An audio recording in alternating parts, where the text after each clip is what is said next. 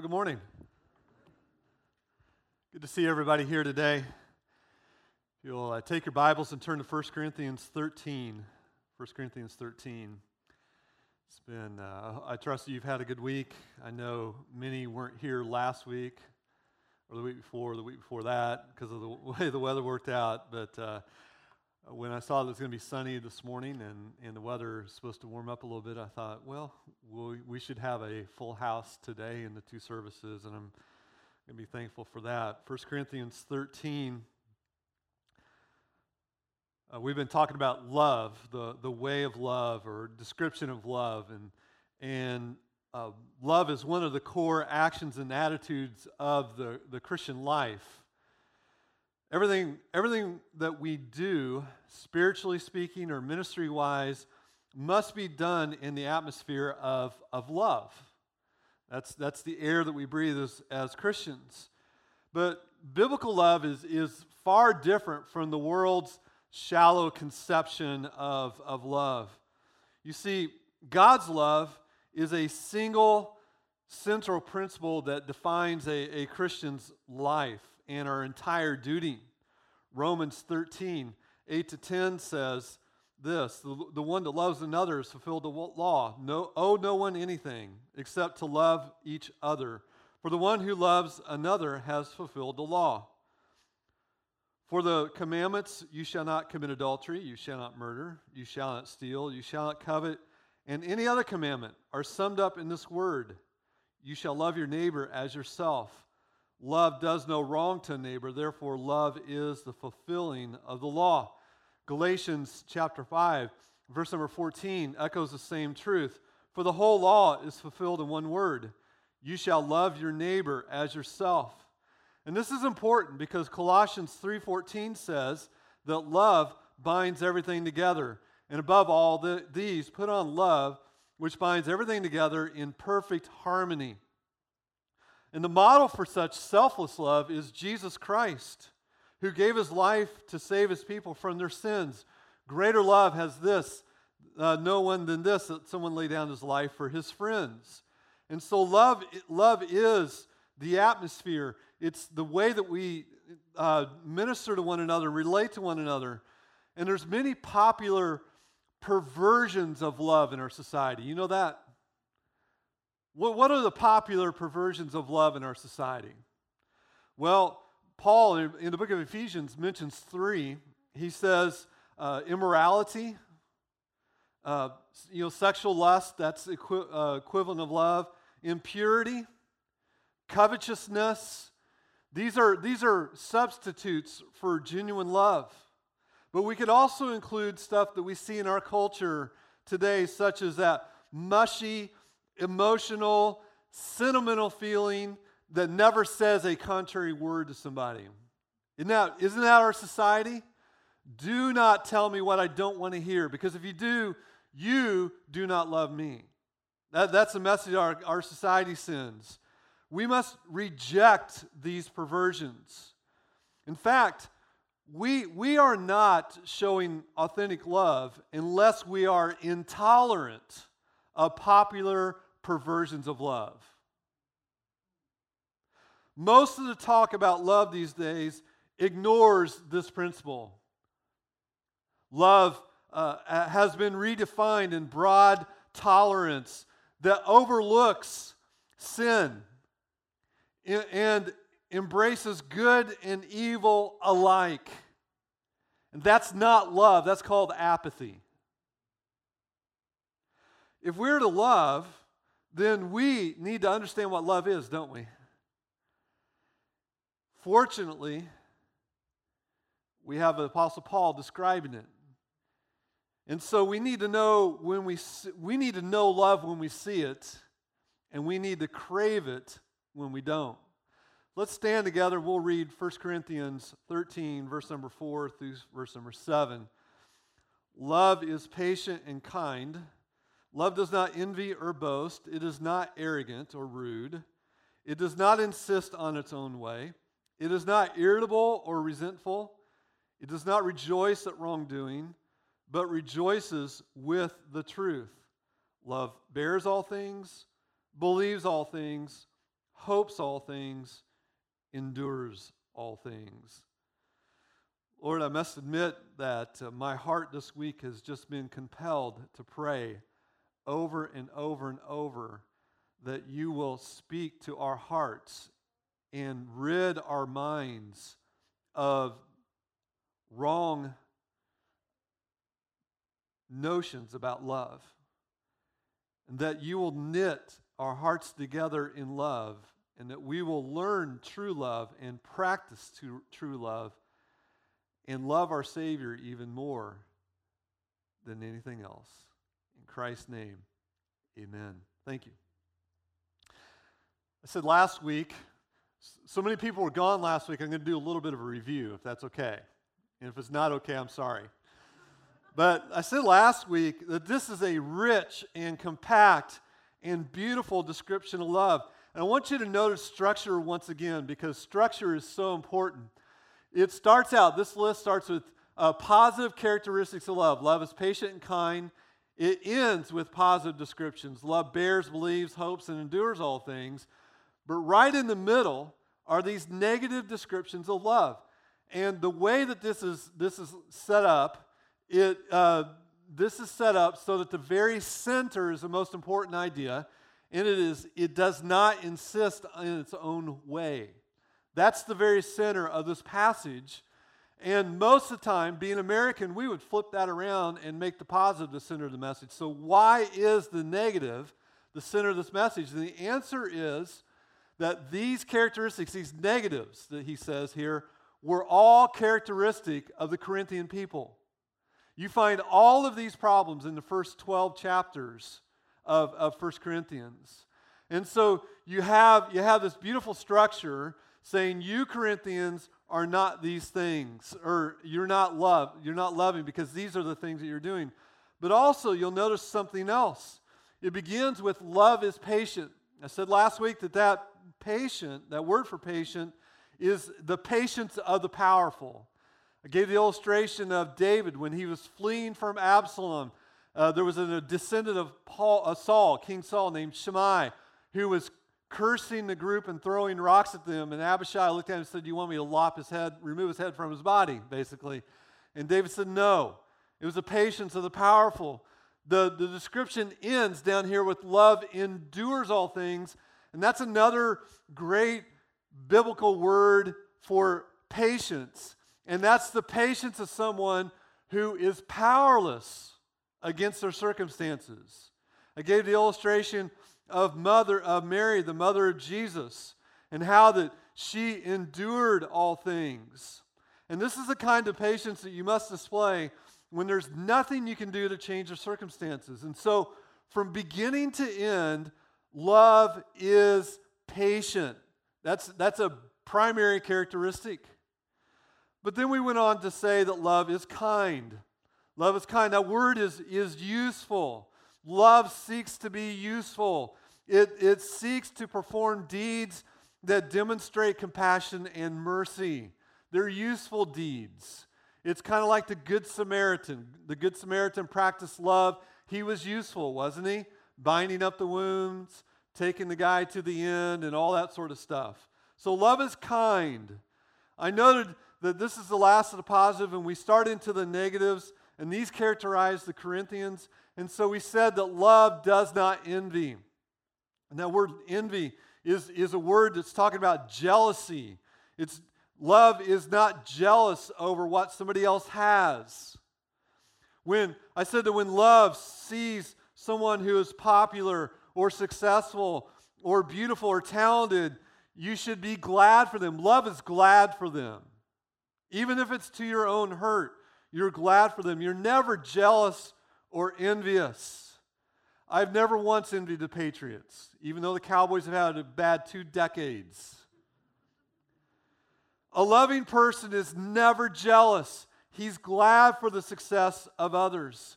Love is not boastful. Someone who, who uh, does not love, they boast, they parade their accomplishments, they boast about it. And bragging is the other side of jealousy, where jealousy is wanting what somebody else has Boasting is wanting everybody else to wish they had what you had, right? And so boasting and, and uh, envy work together. There's two sides of the same coin. Love is not arrogant, literally not puffed up. King James, that's what it says. Love is not puffed up. There's no room for arrogance in the life of somebody who knows that everything that they have and everything they have accomplished and every position that they have obtained was given to them by the favor of the Lord Jesus Christ. Let that sink in. Kids turn out well. Don't write a book. Thank the Lord that they're not as warped as you are. Right? If you do well at your job, be humble and thank the Lord no matter what your skill set is. God, you thank you. Because there's a whole lot of very skilled people who, in the world's eyes, don't seem to be able to get ahead, right? You know what I'm saying? It's all the favor of God. All of this stuff is the favor of God. If you are saved, you're not smarter or wiser than anyone else. The Bible says that that salvation was given to you as a gift from the eternal God. Praise be to God. Love is not arrogant. Love is not rude. It's, it's not ill mannered. The word I said was shameless. It doesn't practice shameless or indecent behavior. It, it cares enough about the people around it to be polite. Have you ever met people who don't care if they're polite or not? It's just not love. It's just not love. Love does not insist on its own way. I said that that was the very center. It's not selfish. It doesn't insist on, on uh, that it's his way or the highway. It's placed in the center because it's the key to every other trait. This is the very middle of this little description. And every other description of love centers on this trait. You cannot care about yourself to the degree that you don't care about others and expect any of these other things to work. It just doesn't happen that way. It's also the center because love is a person. Jesus Christ is love, and He gave Himself. He's the epitome of self giving love. He never insisted on his own way, did he? Never. When he needed rest, going up to the mountain and crowds followed him, did he get a chance to rest? He didn't look at him and say, "Hey, y'all go back to town. I need some rest. I need some R&R. I need some me time." To use popular vernacular. He didn't do that. He didn't insist on his own way. Love is not irritable. That's, that's the other side of the coin from insisting on your own way. Love is not touchy. It, um, when you love, you do not allow yourself to get irritated or upset or angry at things said or done against you when you don't get your way. Being irritable is the other side of seeking your own way. You're irritable because you're not getting your own way. The person who's intent on having his own way is easily irritated, easily angered, and you have to tiptoe around them when you know they're not getting their own way, right? Love does not, it's not irritable. It's not always seeking its own way. And then love. Love is not resentful. Logizomai, keeping account of wrongs. When somebody wrongs you, you're going to remember it. But you don't relate to them all the time in the, the manner of the wrongs done to you. Have you ever uh, we've, we've got friends uh, who uh, the wife never forgets any wrong done to her. And when my wife would go visit her, it was just a recounting of everything. I don't know why they did that. I don't know why they did that. I don't know why. And as much as you tried to steer the conversation some, somewhere direction, it's like a homing signal or GPS would just come right back to it. Love uh, does not keep account of wrongs done against it. You're going to remember it from time to time, but you don't dwell on it. You don't fixate on the wrongs and relate to people by these wrongs. And of all of Paul's admonitions in this list, this one is probably the most difficult one, isn't it?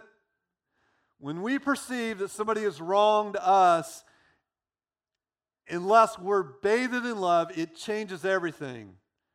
That's we're that fallen. But it doesn't with God, does it? How many of you sinned this week? How yeah, yeah. You bunch of sinners. God doesn't relate to you that way, does he? He doesn't say, That Bo Kilby, I'm just going to, you know, like this. That's not God. Instead, he heaps uh, blessing upon blessing upon blessing. Uh, uh, I, am just amazed. Yesterday was a, a wonderful day. God, the, the, the devotional life yesterday was just incredible. It's been great this whole week. I don't deserve that. Huge answer to prayer found about found out about in the evening last night. So excited I could hardly sleep last night. Just the way God works in hearts. And I don't deserve it. But God doesn't relate to me in the, in the manner of my daily trespasses. And so we, we have to be like the Lord Jesus Christ and be the same way. That's Christ likeness. Well, that's review. Let's go on. What else do we see? Love does not rejoice in wrongdoing. Look at, look at that. Um, um, the word wrongdoing there is adikia. Now, let me explain something about Greek. The word for righteousness is dikia, D I K I A. Okay? You stick an A in front of it or an alpha in the Greek alphabet, and that makes it not or un or something like that, or the opposite.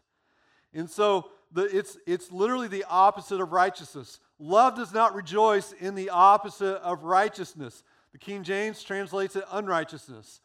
Love does not brag about unrighteous deeds. It doesn't justify its unrighteousness. Man, do we live in a, in a society that rejoices in unrighteousness, don't we? Oh, man. We live in a society that now tells you, literally tells you, and I don't know if you know this or not, that you are immoral if you do not agree with their perverted sexual freedoms. Literally, Christians are immoral because they do not embrace homosexuality. You realize that, right? That, that's the line. That's going to be a line of persecution of believers in the future. It's happening right now. They're going to tell you that you're immoral if, if, they, if you don't agree with the law to aid and abet unrighteousness. We live in a society that reminds me of Isaiah 5:20 that says this, "Woe to the, those who call evil good and good evil, who put darkness for light and light for darkness, who put bitter for sweet and sweet for bitter." Rejoicing in unrighteousness is an affront to God, who is sinless and perfect. And so when you have a society who rejoices that somebody who was born a man can say, I identify as a woman, or I identify as one of the other uh, 50 other genders, or however many there are now. I don't know how many there are. That's perversion, and our society rejoices in that. But Christians rejoice in wrongdoing as well, don't we? But we're much more subtle. Do you know how we rejoice in wrongdoing? Hey, did you hear? Yeah, I was just, you know, so and so. And it, get, it spreads like wildfire in the church, in, in the, the church as a whole, as at large. And I hate to say this, but I think Christians love scandals just as much as the lost people if we're not careful. It grieve your heart about Ravi Zacharias. Does it grieve your heart when a prominent person falls? Or do you sit back and say, Yeah, see, I told you so. Yeah, I knew that. That's rejoicing in wrongdoing. We have to be very careful that we don't do the see, I told you so's with each other in our own congregation. Love does not rejoice in wrongdoing. You know what love does? It rejoices with the truth. Now we're switched back to positive characteristics I want you to notice the, specifically how it's worded. Love rejoices with the truth. It's a definite article. It's not love rejoices with truth. It's love rejoices with the truth. What is the truth? The truth is truth about our Lord and Savior Jesus Christ. The truth is truth about God Almighty. The truth is truth about salvation. And every other doctrine that we hang our, hat, that our hats on and hang our hope on. It rejoices in truth about God and God's truth. Love cannot tolerate wrong doctrine. Let me say it one more time. If you truly love people, you will not tolerate wrong, wrong doctrine. Why? Because God is truth, and any perversion of His truth should not be tolerated because it distorts who God is. It makes no sense to say, you know, it doesn't make a di- great difference if people don't agree with us about doctrine. What matters most is that we love them. That's not love. It's not love when you won't uh, refute with sound doctrine. All, do you realize that all of life is theology? All of life is theology. Your theology determines how you use your money. Do you hoard it like there's no tomorrow because you want to pack it away for a rainy day, the economy fails, or whatever else? Or do you know that your money was given to you in stewardship by God and that we're supposed to give it away? See, that's theology, isn't it? Theology refutes the idea of YOLO, you only live once. That's a lie. We live forever and ever and ever. And by the way, bucket list, why do you want a bucket list of a rusty heap that's going to fade away and we're going to have more glory than we can ever imagine? I was listening, I think I've mentioned this to, some, I don't know, I, I talked to so many people about so many different things, but I heard a sermon. This guy said this. He said, You know, you, you hear p- preachers say, you're going to be surprised at who's in heaven. And then you hear him say, You're going to be surprised at who's not? And he said, I'm going to be surprised when I get to heaven and say, I'm here. I am actually here. Praise be to God. And so all of life is theology. The way you think about food, believe it or not, it's theology. How you treat your body. Uh, these are all theological issues. The primary theology, theological truth is about God and eternity. And people's eternal destinies are contingent upon the truth, hearing the truth. We have to be speakers of the truth. We can't shrink back and say, well, you know what, I just don't want to offend them. Well, what good is that? Truth is offensive.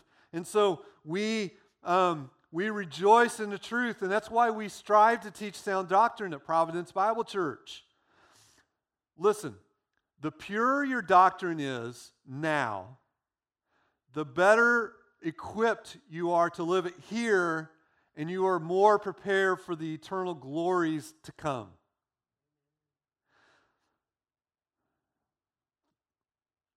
This is free, by the way. This isn't even in my sermon notes, but think about it.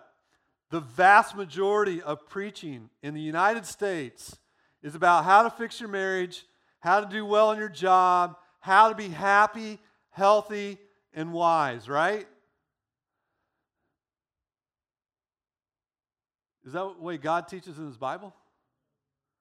The exact opposite. Everything that we're preparing for is for the eternal weight of glory that cannot compare to the sufferings that we endure in this life.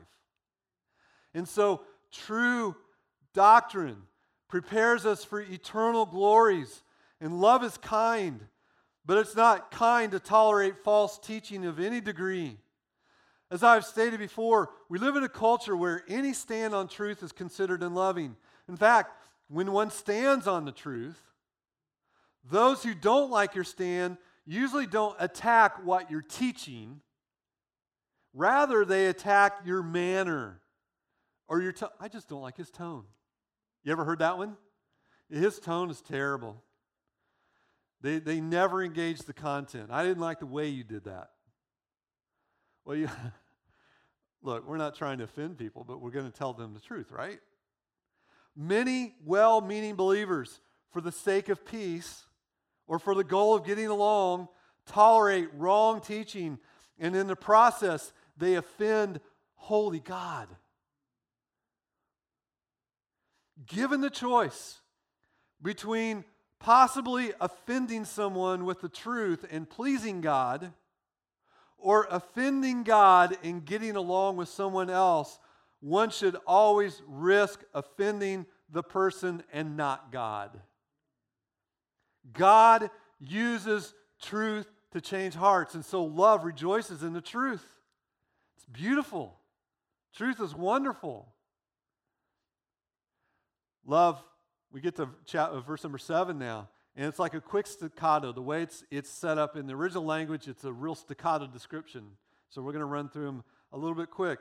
I want you to notice the four glorifying qualities of love, and it's, it's hyperbolic. It's, he's using um, hyper, hyperbole here. He uses the word all. Love bears all things and uh, believes all things, hopes all things, endures all things, right? The word all, you, you need to know this. The word all here many times means all kinds rather than all, like everything. It's not everything all, it's all kinds all. Many times in Scripture when the word is, is used. And so love bears all things. Stego. It means, the word means to cover up. It's, it, love always protects. It's confidential. It, it protects others from exposure, ridicule, or harm. Now, this is different. Hear what I'm saying? This is different from protecting sin. It's not the same thing. It's not protecting sin. When you're trying to correct someone, you don't publicly call them out. Rather, you go to them privately and quietly. See what I'm talking about? Um, so, love doesn't protect the sin, but it protects the sinner. There's a, a perversity in our nature where we take pleasure in uh, exposing other people's sins. And it's wrong. It makes us feel better about ourselves, I think. The best way to understand love bears all things, this protection that we're talking about, is how we protect our children, right? We don't publicly parade their faults and sins. What do we do? We take our children and we correct them privately, while publicly we try to put the best face on it. Don't we? If you love your children, that's what you do. Look, we're a spiritual family. And so we do the same thing. We don't justify sin, compromise falsehood. Love warns and corrects and exhorts and rebukes and disciplines, but love does not expose or broadcast failures or wrongs. It covers and protects. The only time it exposes them in a church context is when you're working through church discipline, right? And eventually you have to get there. And so that's, that's love bears all things, love believes all things. You know what he's talking about here? Love is not cynical, it always trusts. When, when let, me, let me throw this out. If you're a brother or sister in Christ and there's a question about guilt or innocence, then love always opts for the most favorable possibility until another outcome is known. And I'm telling you what, that one is very lacking in a lot of churches. A lot of congregations don't have that. We, as I said a minute ago, we're a spiritual family. We should choose to trust and believe one another until proven otherwise. Choosing cynicism over belief is not love, Instead, it's selfish self protection. When you, when you always think the worst and you don't believe and you don't trust, you're, you're most of the time you're trying to protect yourself. And it's, it's self preservation. This is not about always trusting those around us who are not often worthy of trust. It's, about, it's actually about trusting the one who calls us to love others and living out that love for others as a reflection of our trust in Him. And so let me say it a different way. That was a mouthful. When we choose to trust others, we're really choosing to trust Him, and that's a reflection of our trust in Him. But it's, it's sadly lacking in congregations today. We should strive as a congregation to develop an attitude of mutual trust. We should choose to believe that each person is dedicated to the Lord and desires to serve Him. We should believe that each person truly desires to please the Lord and is choosing to love their neighbor. And when they fail, we should choose to believe that they are trying to obey the Lord and help them along the way. Do you practice that? I, I would imagine all of us have had this experience. In, in, in a way, email and, and texting is a bane to my existence. Because people say things, a lot of people are not real good writers. And you read something, and this is a person you've known for a long time, you have a great relationship, and you're like, okay, I can't tell if that's innuendo or if that person is mad at me. You ever had that experience? Yeah. And what do you have to do if you love that person? Okay, I'm going to choose to believe that they're not blasting me. That's a hard thing to do, isn't it? Have you ever had this experience where, where you're, you're emailing or texting somebody, you're thinking, man, I'm not sure if there's not something wrong? And then when you see them, it's like, oh, yeah, everything's great. You never say a word to them, but you can just tell. There was, you were just it, it was something up here. Well, I mean, I'm the only one that's mental, but you know what I'm saying, right? You've ever had that experience? Love believes all things. And we should strive as a congregation that when somebody else fails, we, we're believing that they're trying to obey the Lord and help them. Let me ask you a question. Isn't that the kind of people you want to be around? Don't you? people who think the best about you, who are not cynical towards you, who won't parade your faults in front of others, who will not question your motives. Don't you want to be around people like that? Anybody who answers no is a psychopath.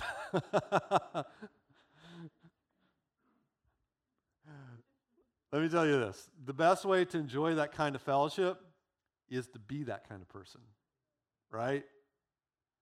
Love believes all things. You know what else? Love hopes all things. By the way, this has nothing to do with naive optimism. This is not hoping for the, for the best in those around us. It's, it's hope for Christ in the resurrection. It's about maintaining the hope set before us by the one whom we have entrusted our lives, our futures, and we're being empowered to, uh, by that future final hope, to take the risk of loving those around us in the present. In other words, our hope, and I tell you what, I can't wait to get to chapter 15. I am so excited about 1 Corinthians 15. I want to skip chapter 14, but I can't. Because I got to preach the whole counsel of God. You know what I'm saying? But it's that resurrection hope that allows us to believe the best about others and to love others at the risk of getting hurt ourselves. Because our hope is not here, it's up there. It's with Christ in heaven, the one who loved us unconditionally. Amen. Love endures all things. I talked about that. That's love patiently endures continually. You know what this kind of love is? I told you it's the one that can't change the circumstance. It would also be the kind of patience that you have to have to love your enemies.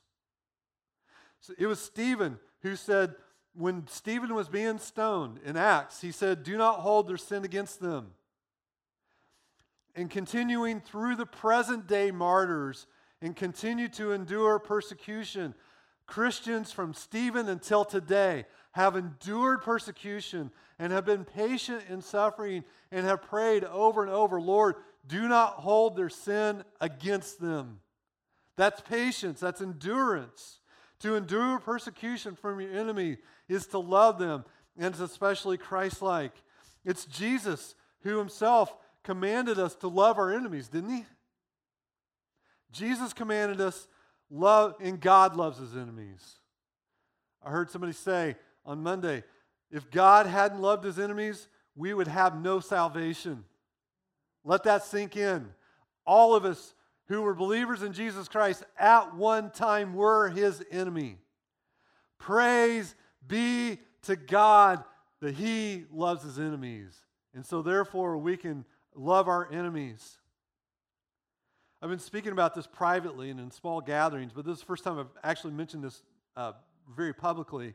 But we're rapidly approaching the time in our country when uh, we're going to be viewed as the enemies.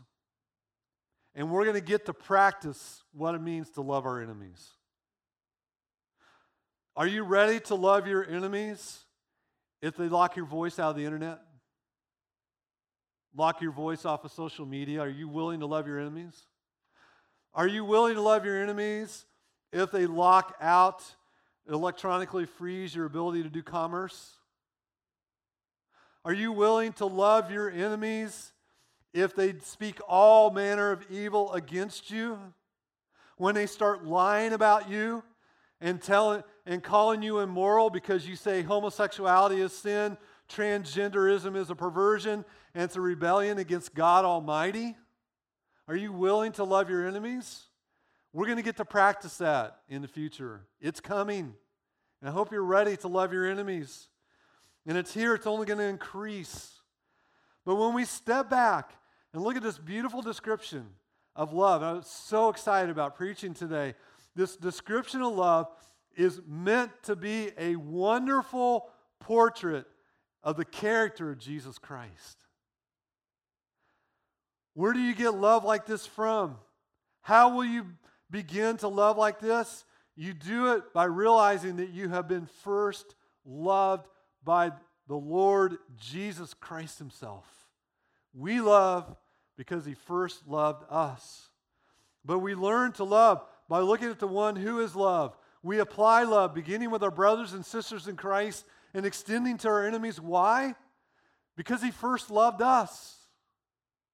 You remember Isaac Watts' wonderful hymn of celebration and praise the Lord, where he says this? He concludes, Were the whole realm of nature mine, that were present far too small. Love so amazing, so divine, demands my heart, my soul, my all. When you see how much you've been loved and with what kind of love you have been loved, when you see what has been done for you in Jesus, who loved you and gave himself for you, you will find your heart beginning to melt and you will begin to love because you have first been loved. You get love like this by becoming the recipient of the love of Jesus Christ like this. Maybe that our lovelessness reveals how little we dwell on the loving kindness of God for us in Jesus and how little we understand it and how far we've wandered from the side of the cross. And so, my call today is Dear believer, run to Jesus. Meditate on Jesus. Meditate on the cross. Meditate what he's done for you, and you will be overflowing in love for one another.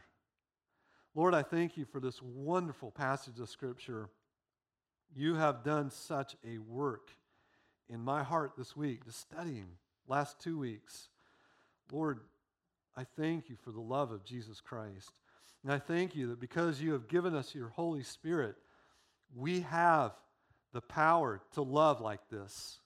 No, we won't do it perfectly because we're not Jesus, but we can each day become more and more conformed to the image of your Son. And may that, Lord, be true of Providence Bible Church, that we become more conformed to the image of Jesus Christ by our love for one another and by our love for our enemies, and most of all, by our love for God. In His name, amen.